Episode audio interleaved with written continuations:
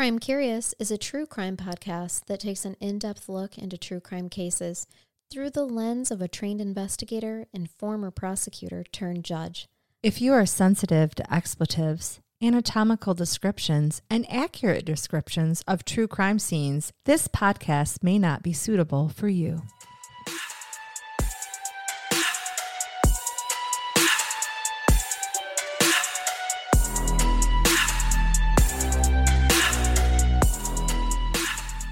Welcome to Crime Curious. I'm Charnel. And I'm Megan.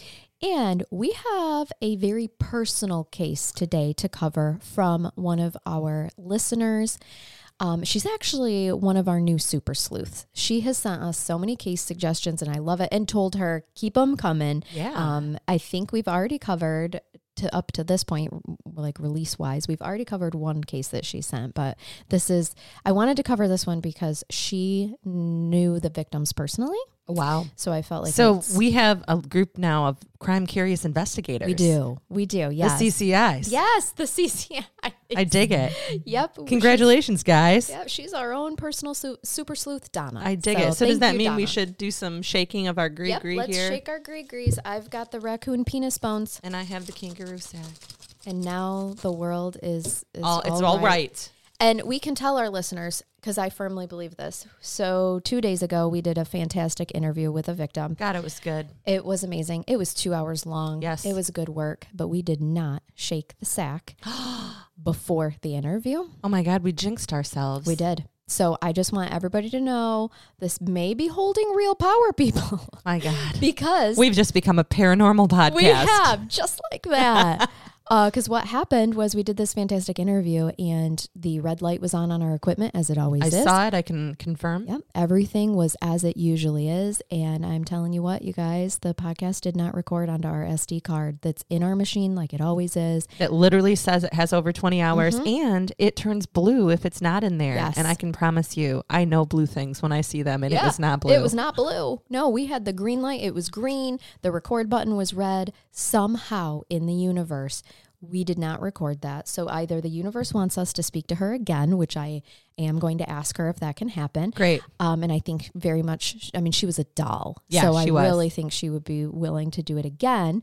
Um, it's just unfortunate, but, or, or it's because we did not shake our kangaroo Gree-gree. sack and our raccoon penis uh, bones okay, well, prior to. We know now. now we, we know, know better. Exactly. So so you're going to bring me something good today from our C C I. I am. I am. And actually, if you guys, I, I watched it after I already put together um, the notes here, but there is a Snapped, uh, you know, the I se- love Snapped on series, Oxygen, right? Yeah, the yeah. series Snapped. So there is a coverage of this. Uh, it's only about forty minutes long or so, but uh, it's season sixteen, episode one, which I was like, oh, that's amazing. I didn't realize that there, there was Snapped. Donna had given us a lot of personal information yep. on the gals. And so, um, and there, there's some pretty good coverage of it. And it's probably one of the most senseless and completely idiotic murders that we've ever covered, for sure. We well, have that's two saying victims. A lot, because we've seen some pretty stupid I know, murders. I know.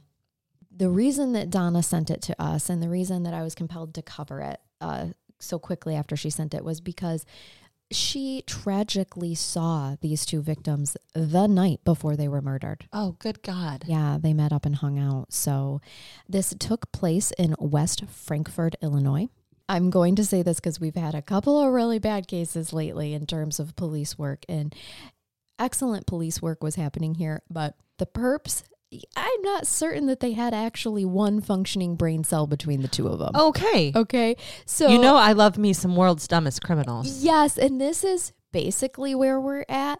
But even with them being done, it's because of the good, quick police work that happened that love helps it. This case get the perps get caught quickly. Okay.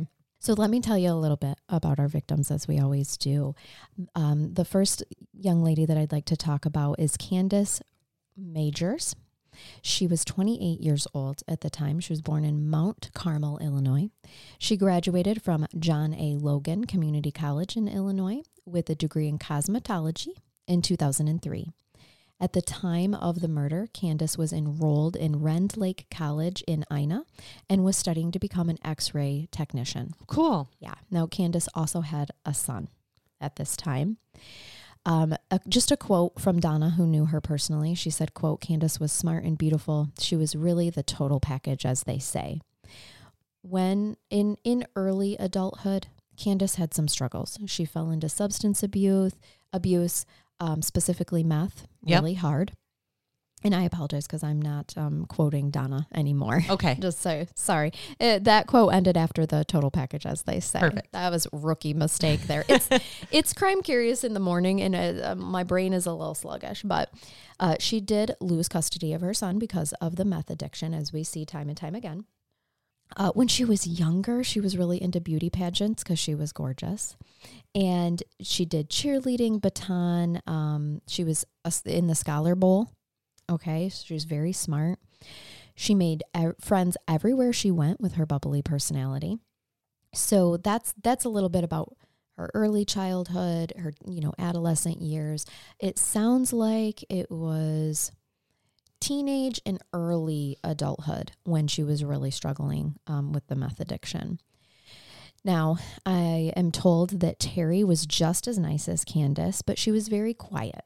She liked to keep things to herself. She didn't talk much. Um, and honestly, she didn't apparently get a chance to talk much if Candace was around because Candace was the extrovert. Sure. So when they're, you know, when they're together, she's probably seemed quieter just because yeah. Candace is I talking. Hear that there are friend groups with a quiet friend. I've never seen one, no. but I know that they exist. I, I personally have never experienced no. that. Our, our friend group is loud and proud. Apparently we mm-hmm. attract like when it comes to, uh, it comes to so. our groups. I think so. Okay, so Terry actually didn't struggle with addiction the way that Candace did. Um, she smoked some pot, but you know she wasn't into hard drugs at all, and she was the level-headed one. Okay, she owned her own painting business, which actually started by her painting with her dad when she was younger, and she was really like the stable one that made sure that bills got paid, that sort of thing. They had a roof over their head, food to eat. They live together? Yes. Candace and Terry are very much in love. They They're are a couple. couple. Mm-hmm. Yep. Yep. They are a couple. And the most tragic part of this entire story is that not only are they finally found their person, right? And they're so in love with each other, but Candace was sober. She had her life together. She was, Terry like really, really um, stabilized her. I found some conflicting information in terms of like some news articles said that they were celebrating sobriety together, but then others and in like Donna, who knew them personally, said Terry didn't struggle with substance yeah, abuse. Yeah, so I'd so. call that a sober support. Yes, exactly. And it sounds like her person was her mm-hmm. sober support. Yep. Yep. So, because it really didn't make sense to me that both of them would be struggling and then be supports for each other. As we know, that typically does not work No, well. Not until one person has a long period of sobriety. Yes. Yep. So I, I'm more apt to believe, of course, the things that someone that knew them personally said. Agreed. You know, than some sort of news article. But yeah, so they're they're very much in love. And when they came, went to Donna's house the day before they were murdered, they were very happy and excited about their future and the way things are going. I mean, Terry has a stable job. She's got her painting business. Candace is enrolled in college to be an x-ray technician. You know, was she working currently as a cosmetologist? Was she doing like hair and makeup and stuff I, while she was going to college? I do not know the answer to that. But nope. She did have both degrees. She had yeah. a certification for cosmetology as well as and working on her. And she's going for, yes, yep, yes. Associates. She was a, a certified cosmetologist. Great. Yep, so...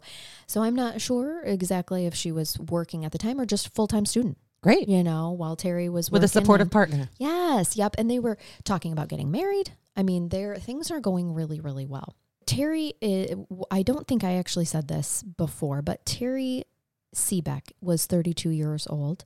She's a mother of two. Uh, loved ones described her as a very hard worker. She had a warm smile. Terry and Candace met in two thousand seven. At the time, they were both single mothers, and they had, some reports said they had bonded over their sobriety. I, I don't know necessarily that, but I do know that Candace was, was working on her sobriety and was sober at the time that she met Terry, and they helped, you know, she definitely helped her Great. Through that. So they had a lot of great things going for, for um, them. On the Snapped uh, documentary, they had said that when she met Terry, I'm remembering this, things changed for Candace. You know, her world just like snapped together like a puzzle piece, in other words. Um, Terry had lost her two children, custody to her two children at the time that they met, and she was working hard to rectify that. I don't know what the circumstances were um, about that. I don't. Sometimes when that happens, guys, it can simply be another partner, an ex-partner getting a job outside of the state, you sure. know, and, and then whatever. It doesn't necessarily mean there was neglect and abuse. No. This could have been mm-hmm. just a regular custody and, and he was awarded full mm-hmm. uh, custody for, for whatever reason. Exactly. We see that. We do. Um, so Terry was actively working to reunify with her two children. Terry's a little bit older than Candace, as I said. And so um, they had actually met through mutual friends. So let me tell you a little bit about West Frankfort, Illinois. It's a small, tight-knit community. They used to be a coal mining area. This is a community where everybody knows everybody else. It sounds just like our town. I'm there. Mm-hmm. Yep. And October nineteenth, two thousand nine. So this is two years into their relationship. All right. Terry's thirty-two. Candace is twenty-eight. And Terry's aunt spoke to her on the evening of the eighteenth, October eighteenth. And this would have been when they were at Donna's house. They spent that evening at Donna's house. Okay. And so Terry's aunt had spoken with Terry. For some reason, unbeknownst to me, she was trying to get a hold of her the next day on the nineteenth. I don't know if whatever they spoke about on the eighteenth, they were planning on connecting the nineteenth, but she, Terry's aunt, became very concerned when she could not get a hold of her. She had expected to, to speak to her, um, for sure. She also tried Candace as well. And she discovered that Candace did not show up for her college classes, which was not like her at all. And so she's concerned because she can't get a hold of either one of them. She called Terry's employer and learned that Terry did not show up to work. Also and, unlike her, because yep, she's super hardworking. And she didn't call. Like, she has not alerted anybody as to why she wouldn't show up to work. So she's like, okay, this is completely out of the ordinary. We hear this time and time again. You know, when you are a, a, a stable, hardworking person, when you show up, no call, no show, that is a huge red flag for exactly. people. When acting out of the ordinary is something as simple as that. Mm-hmm. So her aunt had an extra key to their house. So she grabs her extra key and she's like, you know what? I'm just going to go check on them. At this point in time, what my what goes through my mind is I would do the same thing because I have an irrational fear of carbon monoxide poisoning. Oh my God, that's not irrational. It's it is, isn't it just terrifying? It is. Uh, it is the silent killer, right? It I've, is. I've had nightmares about it. Yeah. Yes. It is, it is awful. That and fire freak me the fuck out. It's one of those times I'm happy to be living in an older home, like an old renovated farmhouse, because you know there's enough cracks and crevices in right, there that right. oxygen gets in and you might not have a nice seal. Those new Amen. homes, people succumb to carbon For monoxide sure. poisoning because they're For sealed sure. so tight. Our front door. God bless my shitty insulation. Yes. Our front door has such a draft in it. Yes. And my first thought was, I'm not sure I want to replace this. Do we want a seal? Do we want- I'm, I don't think I want a seal, people. So funny. No. I Yes, I, ha- I have thought all those things. Although in my current job, in order to open a daycare you license have to for have people, them. Yeah. we have to give, we give them a terrifying training about um, fire. Yes. And a terrifying training oh. about carbon monoxide because they have to have carbon monoxide detectors. So I'm, it's, it is reiterated every single day for me. So I, that could You've be feeding into my fear, own trauma. Yes. And now you have P T S D yes. because of it. Yep. Yep. So when Terry's aunt arrives at the door, she goes to put the key in the door and she notices there is blood on the storm door and the doorknob. Oh, that's not how you want to go to a no. friend's or relative's home. Nope. And this is where Terry's aunt does the absolute right thing. She does not enter that home, Megan. She calls nine one one. Good. Yes. That's level-headed thinking because I would even probably barrel in like a bull, right? For because sure. I'd be worried. Your emotions take over. Yes. And I know I'm not supposed all to. Over a crime, a crime scene. scene. I know. Mm-hmm, mm-hmm. But you do. I mean, your loved one is in there. Yeah. Well, right? this good job. Aunt, what's it, what's the aunt's name again? Um, we don't know. Good job, Auntie. No, when I wrote the notes, I hadn't saw the um, documentary yet. She's actually on the on the documentary, and I didn't make note of okay. her name, so I apologize for that. But okay, so she calls nine one one. All right, the responding officers um, she gives them the key. And it's like, I haven't even entered. She didn't even unlock the door. And when they went to push the door open, it wouldn't open. It wouldn't. And this is trigger alert to describing a crime I don't scene. like this. Um, when they were pushing it open, they notice they're, they're pushing it. There's resistance. Obviously, you know, they're wondering what this resistance is, and they can start to see in their line of vision, bloody toes. Yeah. Okay. Yep. From under the door. So they're pushing more gently, and the there was a full body that's perpendicular to the front door, if you can picture that. I can. The scene was extremely bloody and gruesome. Um, both women had been shot at close range four to five times. They realize that there is another, they see the first victim, and then they realize there is another victim that is lying in the fetal position, is the best way I can describe it, um, between the couch and the coffee table, who was also shot four to five times. Terry's aunt is, of course, devastated. The police are asking her, do you know anybody who'd be willing to, who who would do this, right? Of course, their whole family, and they feel terrible about this, but knowing that Candace, at the very least, if not Terry too, had had connections with drugs. Drug dealers. Yes. That is where everyone's first thought goes to. Sure. Is this was, did a they. A drug deal gone wrong. Yep. yep. Did, um, you know, did they slip? Did, did one of them, whatever, Candace, slip on her sobriety, and there was some bad people that showed up and, and did this? Absolutely. That makes sense. They feel bad about it in hindsight, but it's like, you know, you're just answering these no, questions you, you as best you can, yeah. and you can't rule that out, you right? Cannot. If if someone that you're like, gosh, everybody loves them. Oh, wait, you know, there was that one fight that she got into with that friend five years ago, whatever. Like, everything's important. You have to look at all of it. Yeah. I mean, God, if we went with that concept that, you know, he's the nicest guy ever that lives next door, we wouldn't have solved half of the serial killer murders Correct. in the United States. Yes. He yep. was the guy next door. Mm-hmm. The what made the scene just so totally gruesome was that both women were shot multiple times in the head and the torso. Terry was shot directly through her left eye. Okay. So the shell casings that were near was were from a twenty-two caliber semi-automatic pistol. There's no gun in the house. To, you know, the family's recollection, they never shot guns. They didn't own guns. Right. So this is this is um, not a murder suicide. They wouldn't even know how to use a gun, according to the family. Right. So they can they're trying to rule that out. There was blood on the front door that did have a strong indication that a struggle had happened as well. Well, to me, it sounds like, and if she was in laying in front of the front door, obviously the killer didn't exit that way. It sounds like she was trying to leave, like she was yes. trying to run away. Yes, and we will get to that. Okay. Yep, we do get answers on that. There's also signs of robbery. Um, there's signs of robbery, and then there's signs of not robbery, because there was big wad of cash in a bedroom, I believe, that was left. So, but there were credit, their credit cards and their driver's licenses were missing. And Terry's gold Chevy Impala was missing from the driveway. Okay. So they're like, okay, there's no sign of forced entry. So immediately they're like, wait a second. This was either somebody that they knew New? or yep. someone that they let in willingly. And they. Or did they have their doors locked or unlocked, I mean. Right. Very, yep, very Small possible. town. Mm-hmm, right.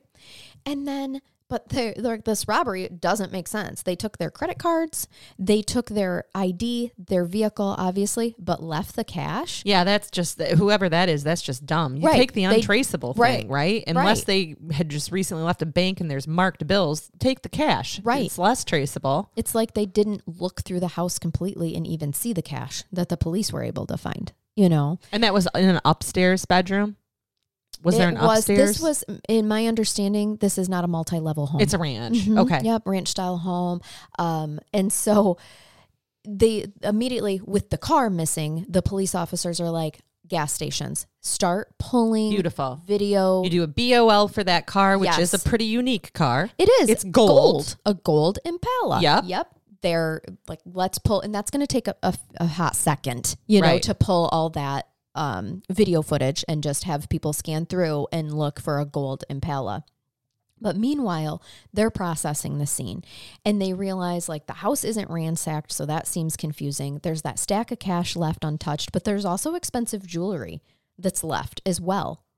So with the no signs of forced entry, they're like, what the hell happened here? You stole my identification and a credit card, which right. could be shut off immediately. And yes. And my golden Pala. Mm-hmm. That's completely traceable. Right. I mean, truly. So then they're thinking, especially with the way Terry is shot through the left eye and the close range of this, they're like, this is a deeply personal crime. This is somebody they're really banking on. This is someone who knew them. Um, there were even live rounds at the scene that indicated the gun had jammed and needed reloaded. So this person, they had obviously already been either deceased or s- harmed enough to not be fighting back, that whoever did this could reload, or, you know, unjam the gun. Yeah, they emptied the clip mm-hmm. and had time to put a new one in. Yes, exactly. And then continue to shoot. So, yes, this is a deeply personal and gruesome crime. I mean, it sounds like it. Mm-hmm. The injuries, you know, for this area, which I imagine if this happened in our town, Megan, our deputies would say the same thing, that this oh, yeah. is the worst crime scene that they have had to process. It's the most gruesome because this is a small town. Shit like this just doesn't happen. But there's a whole nother caveat to this.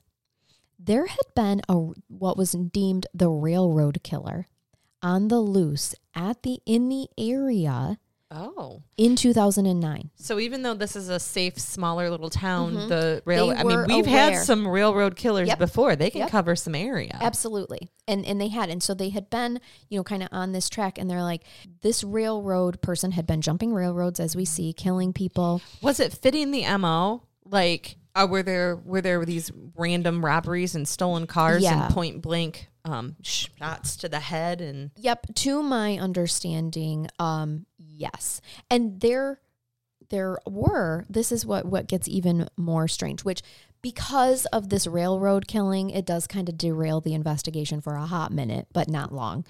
And I, but I can see why yeah, they had to follow this trail. You follow the lead. Yeah. You realize the lead isn't, and then you have to go back. And of course it takes up some valuable time, but you still have to take the lead. Yes. They interview Cindy Marlowe, which was Terry's mother. And she, of course, immediately told them the same thing of, you know what, this could be drug involvement. Okay. Um, well, she's going off of history. Yes, exactly. And Jessie Hurley, another friend, um, she actually was on the um, documentary as well, agreed, and initially thought that it was drug drug related too. So they, because they interview the family first. Well, then they interview the neighbors. They do the neighborhood interviews, and they determine that there, it did not sound like there was drug activity happening at that house at all. Vehicles are not coming in and out frequently. Now, how long would it take to get a tox back, too? Like, oh, right, yeah. Let's get a tox screen on these Vicks. Yes, and and for sure. Honestly, it takes longer than it does for them to actually solve this case. No shit. To- yeah, yeah. We get this solved in two days. Okay. They do a damn good job, but um, but they're so they're pretty immediately like, okay, I get it, but it sounds like they've been sober for a long time. So, and the fact that the neighbors are like the only vehicles that are there really are the ones that belong to them. Um, and, or, you know, people living in the house, whatever, like they're not seeing this drug activity connection based on what the neighbors, and your neighbors are paying attention to the traffic on their street, certainly. So then one of the neighbors say that they saw a male in the morning of the nineteenth. So this is the morning of the murders, on railroad tracks by their house.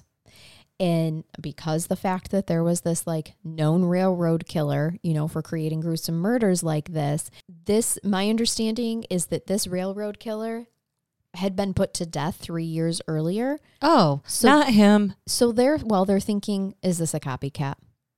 Doing the same exact thing, like we have been here before in this town. In the in the uh, interest of sounding super crass, people have got to be more original, for sure, for sure. But they can't rule that out. I understand. And they did find the mail. They put a description on the scanner of the mail that was seen on the railroad tracks, and so of course the community is listening to the scanner, and they call the police and give them the suspect who matches the description on the other side of town. And and the police are dispatched and they interview him. And he's like, he's got no idea what has happened. The, the news of the murders has not hit, you know.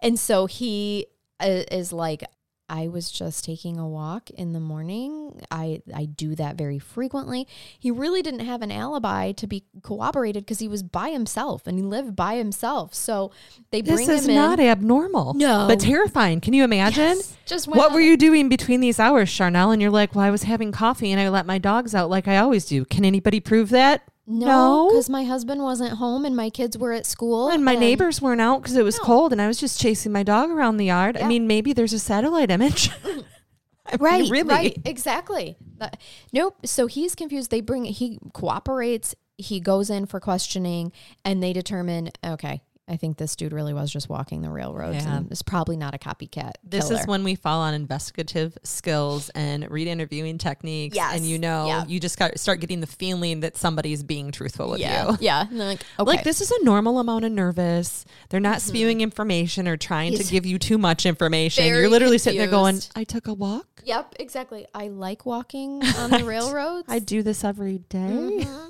Nature and shit. Nature and shit. I want a shirt. so, so they're back to square one. Yeah. Right? Second lead, done. Yes, exactly. Friends start to come forward and said that Candace and Terry had another couple that they allowed to stay with them. Okay. So this is news to the police because this this couple, according to the family, had fallen on hard times. So the police are like, wait, we've processed the scene. There's no sign of another family living there. That's odd. And where are they? If they lived in this house, where the hell are they? We need to question Where's them. Their stuff? Mm-hmm. And you said it didn't look ransacked or no. like anybody had left in a hurry. No, no. So this couple was nineteen-year-old Afton Ferris and twenty-nine-year-old Michael Shullard. The police realize, hmm, okay, this, we... We think we may know who might be in this vehicle that's missing, right? All of this is kind of like their stuff's not there. Did they suddenly pack up? What is going on? Another friend that's interviewed by police reveals that the reason that they found nothing in the home of Afton and Michaels is because Terry and Candace had asked them to move out on October eighteenth, the day before their murders, because they suspected that the couple was stealing from them, oh. which I can tell you they were. So Except now, for they left the cash. Yeah, they're stealing everything but the jewelry and cash. Well, that's just obvious. So now the police put a bee on the lookout for Afton Ferris and Michael Shullard, possibly driving this Chevy Gold Impala. And a man calls the police station to report another crime. This man does not know at all that murders have happened. They are keeping this close to the chest in, in trying to get their leads first. It's still okay? early on. Like it you is. Said, this all happened in two days. They exactly. haven't needed to release to the public yet. No, nope, no. Nope. So they're still investigating. So this man calls the police station to report a crime. He said that Michael and Afton had come to his house on October eighteenth. So this is the day before the murders. He was letting them crash there after being kicked out of Terry and Candace's house. He woke up on the nineteenth and his twenty-two caliber pistol was missing. Uh-oh. He thinks he's just calling to report. A stolen that, gun. Exactly. That these two idiots that I let stay here stole my gun. And good for you, sir, because you don't want to let that shit go. If somebody steals your firearm, you report that right, right away. away. Mm-hmm. And this is why. This is why. Because it could be used in a crime. Yeah. Mm-hmm. So... At so far, time. We have some really smart people. Yes. Aunt who doesn't disturb a crime scene and calls. Mm-hmm. Yep. Friend who finds his firearm missing and calls right away. Yep. Yeah, I'm. Police this, they're who together. Are yes, police who are interviewing the neighborhood and as many family and friends as they can uh, of the family and, and find out. Leads. Yep, and find out. Oh, there's a. Do you couple know how much I there? Love when you present me with yes. just really good in- investigation? I like I, I have warm fuzzies in a bad case. Yeah, right and I I had to give the people Thank this you. Because we've had some bad ones lately. So, of course, detectives connect this crime being reported of that of, of the murder of Candace and Terry because they already saw the shell casing, casings of the twenty-two caliber. Um, and I'm sure that this man who had no idea the gravity of the situation of what he was reporting was probably devastated to find I out know. What they did with his gun. So they now need they now know the police that they need to pull all of their resources, probably even out of their jurisdiction, right? It, it's it's very unlikely that this couple is in their small town. Yeah, they anymore. Haven't stayed. Mm-hmm. And they're not brilliant criminals at all here, guys. And so in less than twenty-four hours into the homicide investigation, police now know, have the two names, the description of the people that they're looking into. forty-eight hours into the investigation, the Impala is found on a gas station footage near the fucking crime scene. Did they use her credit card? Yes. Of course. And to fill up before going to the highway. Turning right, yep. You can see it all. Like, okay, so you can see Michael Shullard on the video, and you can see a female passenger in the seat that matches the description of Afton Ferris. It's a blonde chick. That's the nineteen-year-old? Yes. Yep, she's nineteen, he's twenty-nine. So the surveillance footage shows that um, they had gassed up, paid with Candace's credit card. They're not even trying to hide what they're doing. They can then see the car exit the gas station and head, head towards the highway out of the jurisdiction of the Frankfort Police Department. So, of course, they're alerting other jurisdictions at this point, and they interview the gas station attendant and discover that although they used his um, Candace's credit card, and this is going to get you, Michael Shullard signed his own name. Well, on Candace's credit card. Well, he didn't want to commit a forgery. I mean, he's already in enough trouble. He's got, well, he's got morals, Charnel. I couldn't possibly commit a forgery uh, along Listen, with along with the murder, uttering and publishing yeah, theft. I will murder two women and rob and steal, but I will not forge her name. Well, that this guy's too much. He's brilliant. So yeah. We have his image, the stolen card, the stolen car. And he has literally signed his name signed to his it. Own name to Candace's Michael credit card. Was here. Yep. Yes. Yes. Follow the trail. So they do subpoena the records for the credit card, um, all yes. of their credit card transactions, so that they can literally follow them. Yep. Now, they did not, you know, go to shut it off. They want to follow it. Afton and Michael were headed for, were originally from Wyoming. That's where these two were birthed into the world. And that's where their licenses were issued from. So they believe that, you know, police are assuming you're going to go back to what you know, right? You're, you're heading west. Mm-hmm, you're fleeing to where what's familiar. So they contact Michael's family. Michael's family is like, oh, we've not heard from them. They ask him about his connection with Terry and Candace. And the family is like, oh, yeah, Michael has been really good friends with Terry for years.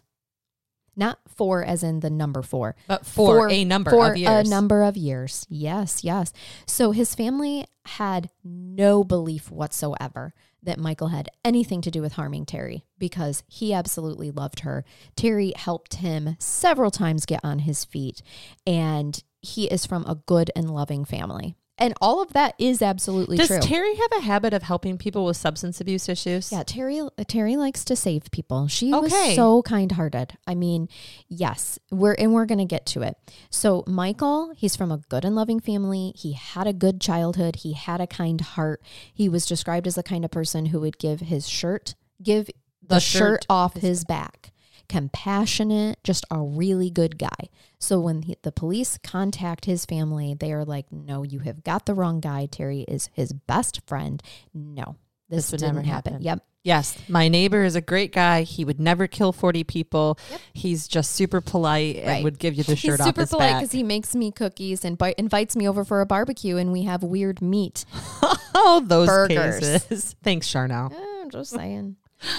Luckily, I'm not a breakfast person. I haven't eaten. I am in trouble because I love all the meats. People the could meats. feed me people. Right. And I and you wouldn't, wouldn't know. know. Yeah. So the other thing that Michael's family said about him was, you know, his only flaw possibly is that he falls in love too fast at the drop of a hat. With the nineteen-year-olds. Yeah. Um, he had his first child at the age of fifteen, which changed the way his life was going. Okay. It, it put him... It set him on a course of financial struggle. Well, he's know, got a fourteen-year-old at this point to support. He's twenty-nine, right? He is twenty-nine. Mm-hmm. So over the years, he had wandered from state to state, searching for stability, searching for a stable job. Um, he could not hold down a job. He needed someone to emotionally care for him, is what it was uh, described in several articles. When he landed in, in Frankfort, Illinois, he met Terry, and they became great friends.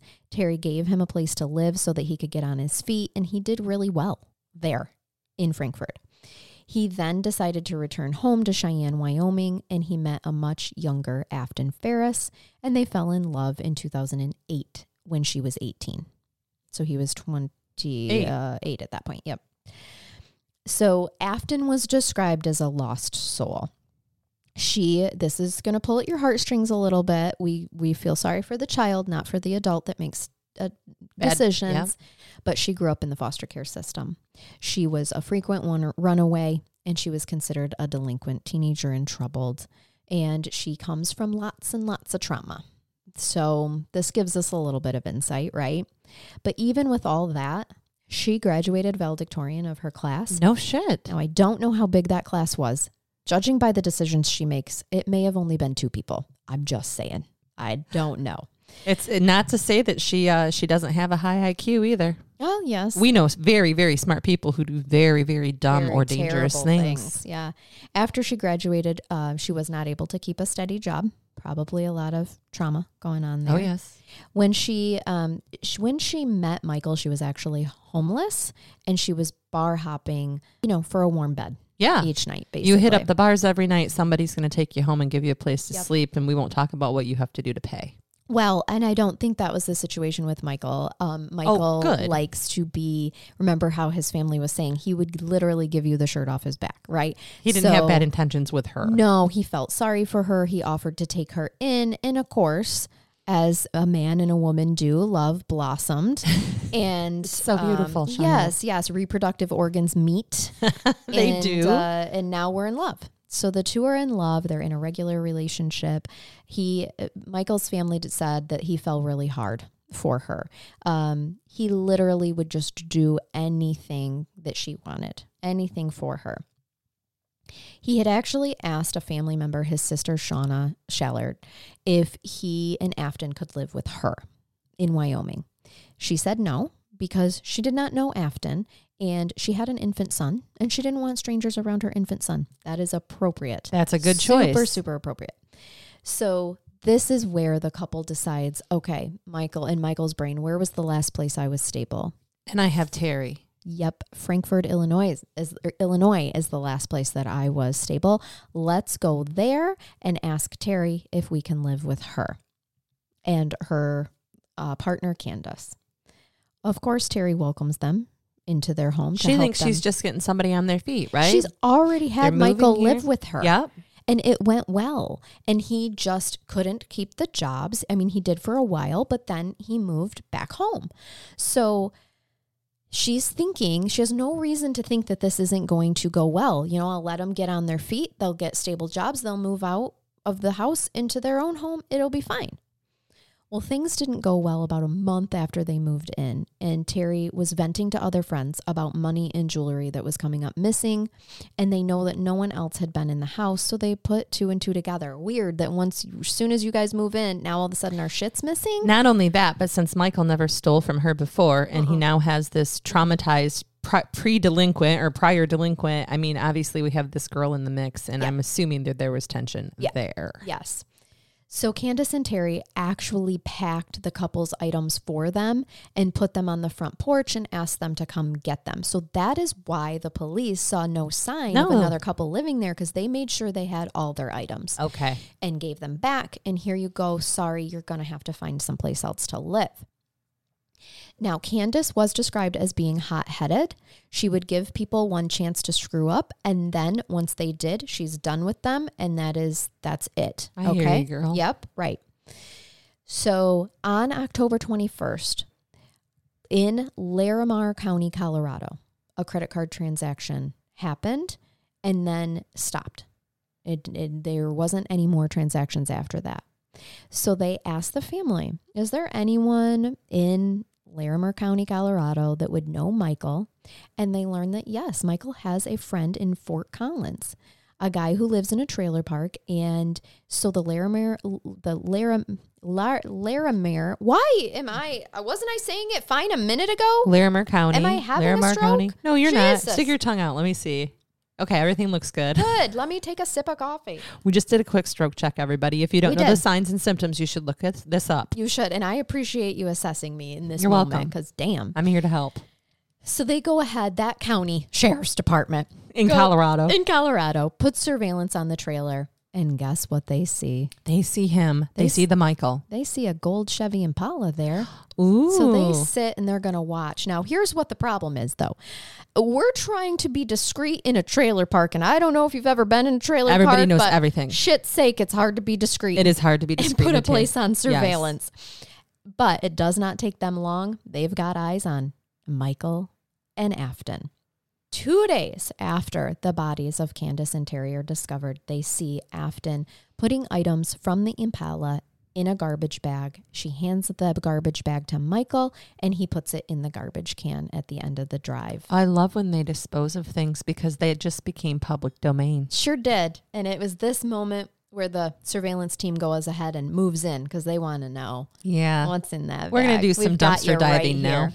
They did have to use a stun grenade to temporarily immobilize Afton and Michael to place them under arrest so they wouldn't run. Oh, they were shifty-eyed. Like a stun about. grenade? Yeah. With like a flashbang? Uh-huh. Yes. Wow. My understanding. That's interesting. Yes. Do you love We don't need a taser. Just nope. a flashbang. Yep. Do you love the cooperation between jurisdictions, by the way? Absolutely. That doesn't happen all it the time doesn't. either. And this is amazing. And within forty-eight hours, they're apprehended. So what was in that trash bag, you asked? I do ask. Mm-hmm. I want to know. Well, it was none other than the bloody clothing worn by Afton Ferris. In the car, they find the rest of the stolen credit cards, both Terry and Candace's I Ds. And in the trailer, they found Afton's purse with the twenty-two Ruger semi-automatic pistol, the same weapon exactly that was reported stolen. They found a hand, this part was just like, fuck, really? They found a handwritten poem that was written by Afton Ferris outlining their life of crime. It was titled, Bullets and Weed. For fuck's sake.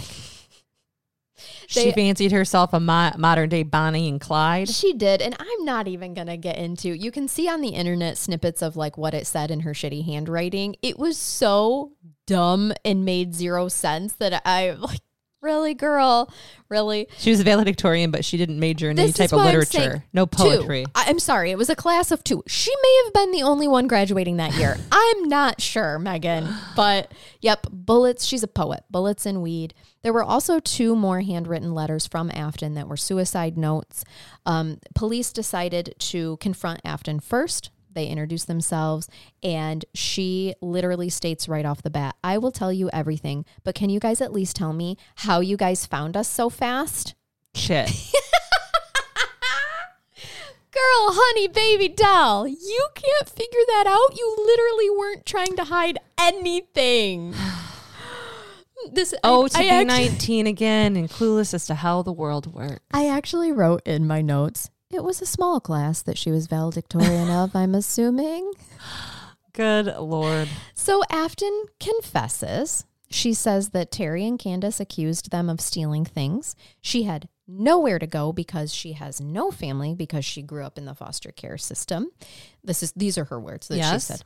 She went to a friend's house um, on the eighteenth after being kicked out. She had some drinks. There was some possible drug activity, and they played cards.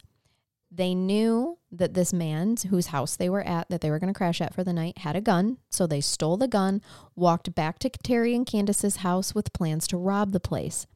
They gained entry to the home by knocking on the door and telling Terry and Candace that they wanted the opportunity to apologize to them. So, so they did let them in. Yep. So Terry let them in as the police suspected. Afton said there was just the four of them in the house. She was sitting next to Terry on the couch, and Candace was on an opposite couch, and then um, Michael was on a different chair. Candace and Terry told them that they knew they stole because after their items were missing, they went through their bedroom, uh, the bedroom of Afton and, and Michael, and they literally found the stuff in their missing. belongings that was missing. Yep. So Michael, who was sitting on a chair in the living room, got up and said that he wanted to go back into the bedroom and check to make sure that there wasn't anything left. When he came back to the room, Candace was, quote, bitching at them, and Michael pulled out the stolen twenty-two pistol that he had hidden in the back of his pants prior to entry into the home and said, quote, you know what, motherfuckers, end quote, and shot Candace from across the room. She fell backwards, and then she turned the gun on Terry. He she, he, he turned the gun Sorry, on Terry. Sorry, did I say she? Yeah, it's okay. She fell backwards, and, and then he, he turned the gun on Terry.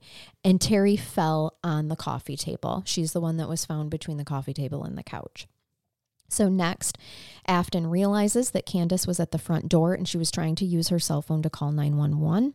So she grabbed Candace and drug her back into the residence, where Michael shot her again. Afton then takes the gun because, trigger alert, this is sad. Afton takes the gun because Terry was groaning and moaning, and that's when she shoots her through the left eye. So they take their I D, credit cards, a small amount of cash that they did find, cigarettes, a, quote, weed box, and the car. But they left the other big wad of cash there. They were in a hurry at that point to leave. Yep. Right. Well, and, and uh, Afton said that Michael was a really big emotional mess after the murders. So they you, were, just shot, you just shot your friend, man. You did. And remember what family and friends said. Like, this wasn't him. And, and we're going to get into that, where I do believe the family when they say that, when we get into things like the trial and th- confessions and things like that. So he's an emotional mess. Afton's keeping her shit together.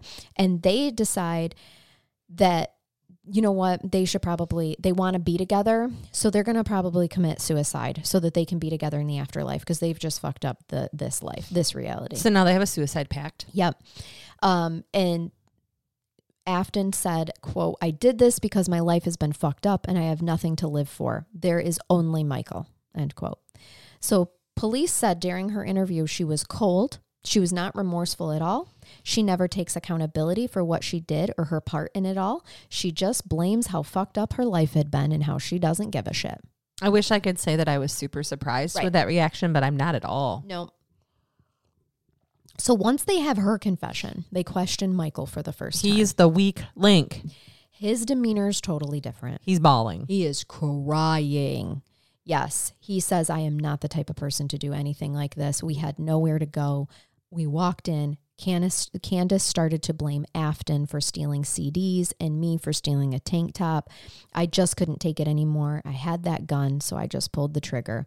And he said, "I don't even know how many times. It got jammed, and Afton told me to reload it, and then she shot them a couple of times. We," he said, "we needed the money so that we could be together. We had no other choice to do what we did." No, you absolutely had other choices, sweetheart. Yeah. And I use sweetheart as like a condescending tone. Of course you do. We didn't, he said. He knew that when he said it. Mm-hmm. He knew he had another choice when he said it. Yes. He said, quote, "We didn't want to lose each other, so we just did whatever it took." No, whatever Afton wanted you to do. Like, I don't know what the fuck is going on here, but I mean, if you guys you had know. if they had nothing left to live for, then why take out two innocent people mm-hmm. in, in in their plan? Right. If you or did they formulate this plan after? Well, they decided that they were suicidal after they committed two murders. Well, Afton told, according to Michael, Afton told him their only option was to kill them, rob them, flee with the car.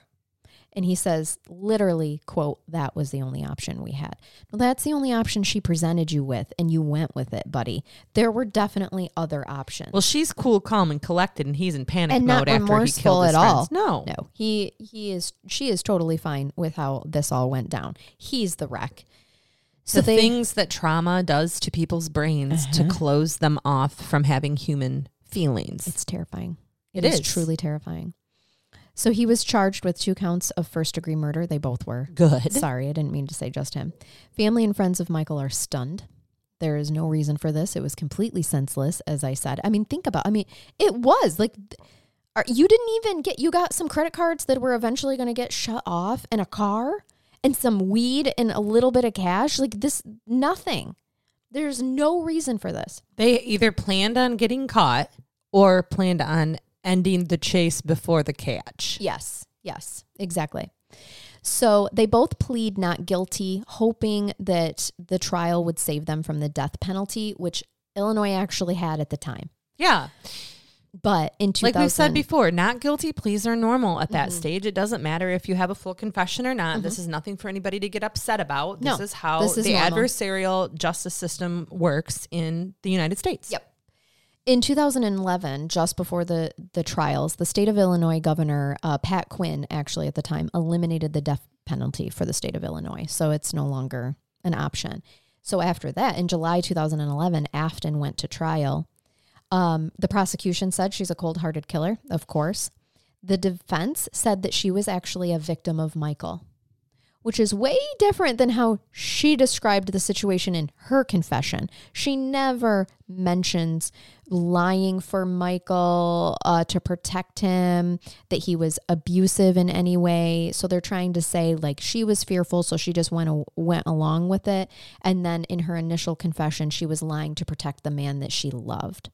She said she used hard drugs the night bef- that night, so she doesn't remember one, excuse me, doesn't remember much. Totally changed her tune from the reality of the situation. Um, the problem is, is that she had in court no emotion at all. Her face, she was stone cold, and the jury could see that. She was super fake when she tried to show emotion, which the jury also picked up on.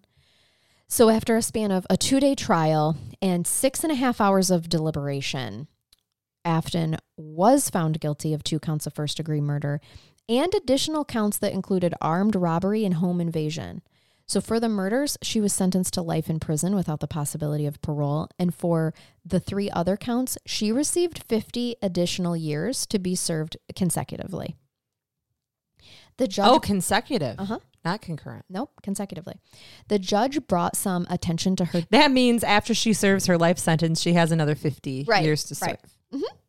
And in the afterlife, wouldn't that just be a peach if you get there? We don't and know what like, happens. We don't. We don't know if those sentences work afterward. Either. I always joke that the I R S is still there waiting right? to collect their taxes. you're so sitting. Like, you're sitting at. You're standing at the pearly gates waiting to come in, and Saint Peter comes out with like a, a notebook and says, "So according to the um, I R S, you still owe fifty thousand dollars in back taxes. You're going to be going to this area to work that off, right. and then you're purgatory. Welcome to join us." Yes. Oh my God! And when you get to purgatory, there is a sign outside that says I R S. Yes, like. I think so. I think so. That's just what's a fear of mine. So I stay square with the I I R S. It. Yeah, you know, same. Because I don't want that to happen on the other side. So what if on the other Did, side, after she dies in prison, you know, the other exactly. side's like fifty more years, honey. You got mm-hmm. it. Did they tr- they tried her first, or did they try they them did. at the same time? They did try her first because. We're getting to that. Okay. Yes. Uh, I did want to just throw in, I like to throw in some of the stuff for you of what the judge said. Yes. The judge brought some attention to her difficult younger life, but thought that it didn't excuse her behavior, as it does not. He said, quote, "I'm sorry for the life that you've lived, Miss Ferris, the things that happened to you as a child, but they don't give you a license to kill or commit crimes. They do not offer excuses or mitigate what you did," end quote. So as per prison records, she remains incarcerated at the Logan Correctional Center in, in Lincoln, Illinois. In August two thousand eleven, once that legislation changed and the death penalty is no longer an option, Michael pled guilty. Oh, there yep. was no trial. Nope. He he pled guilty to two counts of first-degree murder and was sentenced to life in prison without the possibility of parole. As part of his agreement, the charges of of theft of a firearm, burglary, and home invasion were dismissed. So when once he dies in prison, um, he doesn't have fifty additional years on the other side. Oh, they won't be waiting for him in purgatory then. Yeah, no. No, but I have a feeling that there will be things waiting for him. Right. Just depends so, on what y'all believe. Mm-hmm. Family said that he uh, did this to prevent. So this is, uh, sorry, I started that sentence off really stupid. So his family, Michael's family said, you know, oh, part of the reason why he did this, pled guilty, was to prevent the families from having to go through another trial because they had to sit through Afton's trial. But you and I both know he did this because the death penalty is lifted. And so he knows the evidence against him and he was able to get those burglary charges. I mean, he made a deal. Yeah. It it was legally a, a deal I think we all would have taken, really. Being in that situation. Mm-hmm. And yeah, it doesn't it doesn't surprise me. And maybe he did want to spare them from testifying, but he right. wasn't willing well, to put his life on the line for it at the time. So as soon as they took the death penalty off the table, he was like, okay, okay. well, I can be accountable. And now. Everybody said throughout this, he was the only one who showed remorse. He is the only one bothered by what, what happened. Yes, exactly. Michael actually made a statement to the victims' families. I'm not said, surprised. Yep. Quote, nothing I can say can bring Candace and Terry back. I completely deserve the punishment I received, and I hope this puts your mind at ease a little bit. End quote. So he's serving out his sentence at the Menard Correctional Center in Randolph County, Illinois. And that is the story of the beautiful Terry and Candace, and uh, may they both rest in peace. It was so senseless. And, and our listener, they, so they had been to her home for had, dinner the night before. The night before. They had been at her home. She Did saw them. Did the police end up talking to her in this case? Did I they believe reach out so. To her? Of I course they so. Would have, right? Because you trace back where yep. have people been. And she... um Just one thing that Donna reiterated so much in her email is how heartbroken she was that they were doing so good. They had their lives together. They were in love. Like, everyone was so shocked that now something happens to them. You know, I mean, after they have, they're no longer in a risky situation, risky lifestyle. Now that it's just simply letting, being kind-hearted and letting people that fell on hard times live with you. Yeah, it's horrible because it makes all of us think that we shouldn't do good things like that. Like I it's was scary. Just, see, I, I'm glad you touched on that because especially this time of year as we're entering, you know, the Christmas season and everybody is opening their hearts up. Right, yes. We're all donating things. It was just giving uh, week last. Last week for most of the United States. I think a lot yep. of states do this. And a lot you, you take in people at times. You have a family member, somebody you love who falls on hard times, and you might believe, or at least it's in your character to help. And then you get jaded knowing yes. things like this. I bet everybody listening to true crime podcasts thinks to themselves, nope. Nope. Sorry. Sorry, mm-hmm. not letting you in. No, but I'll reach out to resources in my community that can maybe help and you. And let me just tell you that that's okay. Yes, exactly. There, if you have a community action agency in your community, they do help with housing placements. They um, do. Every community has resources like that. And there you, are that's often, how you can help people. Yeah, so there's also often, um, whether you're uh, religious or not, there are often churches yes. or organizations that like all the churches belong to where they have emergency funds or money to like mm-hmm. put people up in hotels and those type yeah. of things. So as you're being kind and generous and giving this Christmas season, don't put yourself at risk. Right. Either physically or financially. Yeah. People are looking Help. For money and donations right now. Or even emotionally. Well, there's a whole different podcast.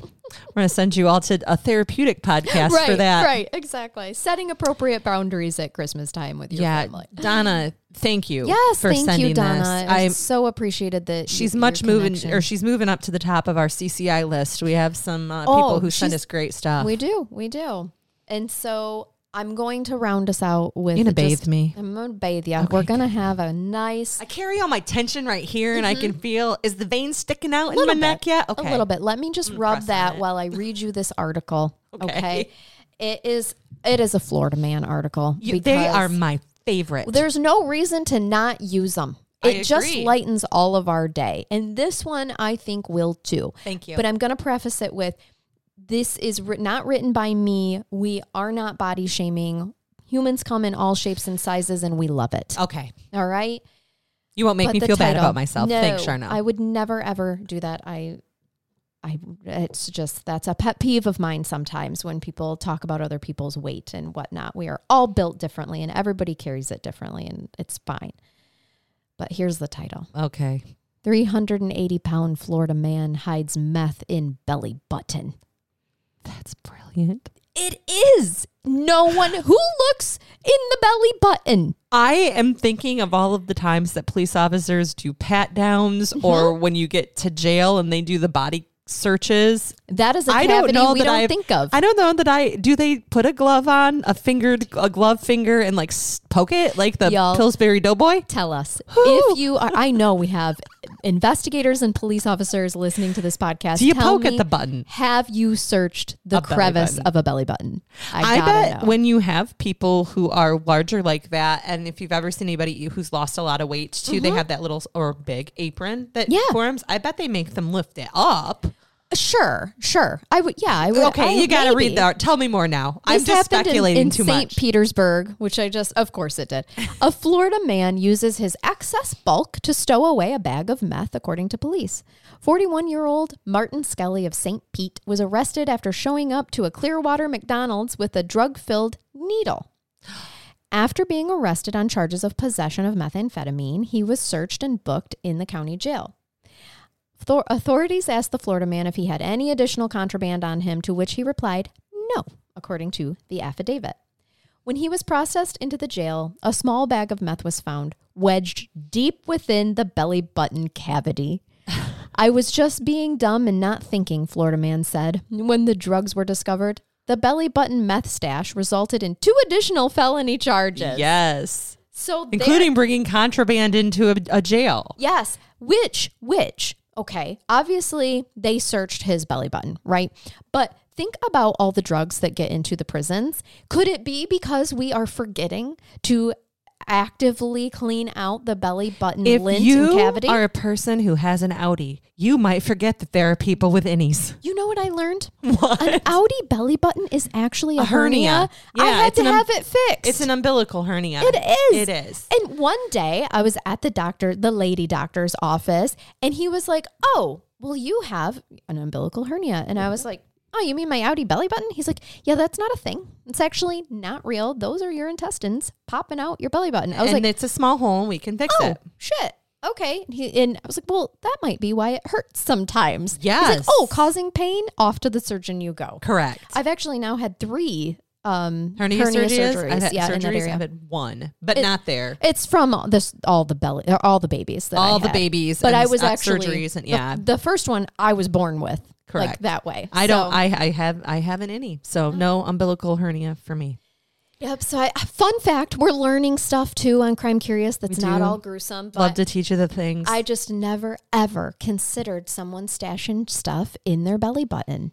I personally couldn't do it, but I'm a little jealous of the people that can. The shit you could get away with. I'm always looking for places to like stash dollar. You know, when I don't want to carry my purse. I don't think I could fit a whole dollar in my no, belly button, Charnel. No, and I did indicate I haven't any, but I don't think I don't think it's that. No. That far. And my husband's not a big man at all, but he does have a really deep belly button, which is weird to me. Yeah. And now I'm curious, and I'm gonna try it and just You're gonna see wait what till he he's says. sleeping and of shove course. a quarter in his belly yes. button. I do all kinds of fucking weird. Have you shit ever seen though. those? And that's how the fight started.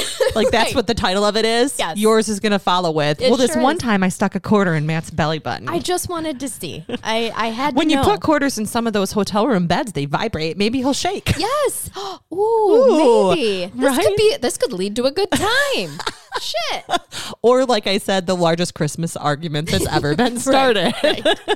I'm still Taking waiting. Taking your presents back, Charnel. I'm still waiting for the moment when he mumbles, because you know I hate when he mumbles, because yes. he doesn't he doesn't think he mumbles. And for me to come back and say, I'm sorry, did you say gumbo yaya? Gumbo yaya. And I'm just going to say it, it yet? Not yet, because it, ha- it hasn't happened yet. A listener actually wrote me and said, oh, well, has gumbo yaya come up yet? Nope, not yet. But when it does, here's the thing. It's going to take months for him to catch on that every time I think he mumbles, I say gumbo yaya. And he's eventually going to be like, what does that even mean? Why I, do you keep saying I'm it? I'm going to figure out a way to use it as well. And we'll report back. All right. I got to, I got to All see. Right. And then I'm going to be like, guess you should listen to my podcast, bro. Exactly. Mine doesn't either. All right. Well, hope you guys enjoyed this episode. Thanks again to Donna for this. And I'm so sorry for the loss of your two beautiful friends. And uh, we hope that you guys keep it curious. Follow us on sh- social media. If you want hundreds of episodes to binge of exclusive content for us, go to patreon.com forward slash crime curious podcast. And you could sign up there and support the show. Keep us on air. And in return, we give you a shit ton of extra content. So that's right. It's there, guys. There's also a link in the show notes for that as well. So if you just need to reach out to human beings too, don't yeah. forget that you can comment if you're our Patreons on our Patreon page, Crime Curious on our Facebook page, and we will talk to you. We do. We will answer you back. Sure do. That's true. So, all right. Keep it curious, everybody, and stay safe until next time. Bye-bye. Bye-bye.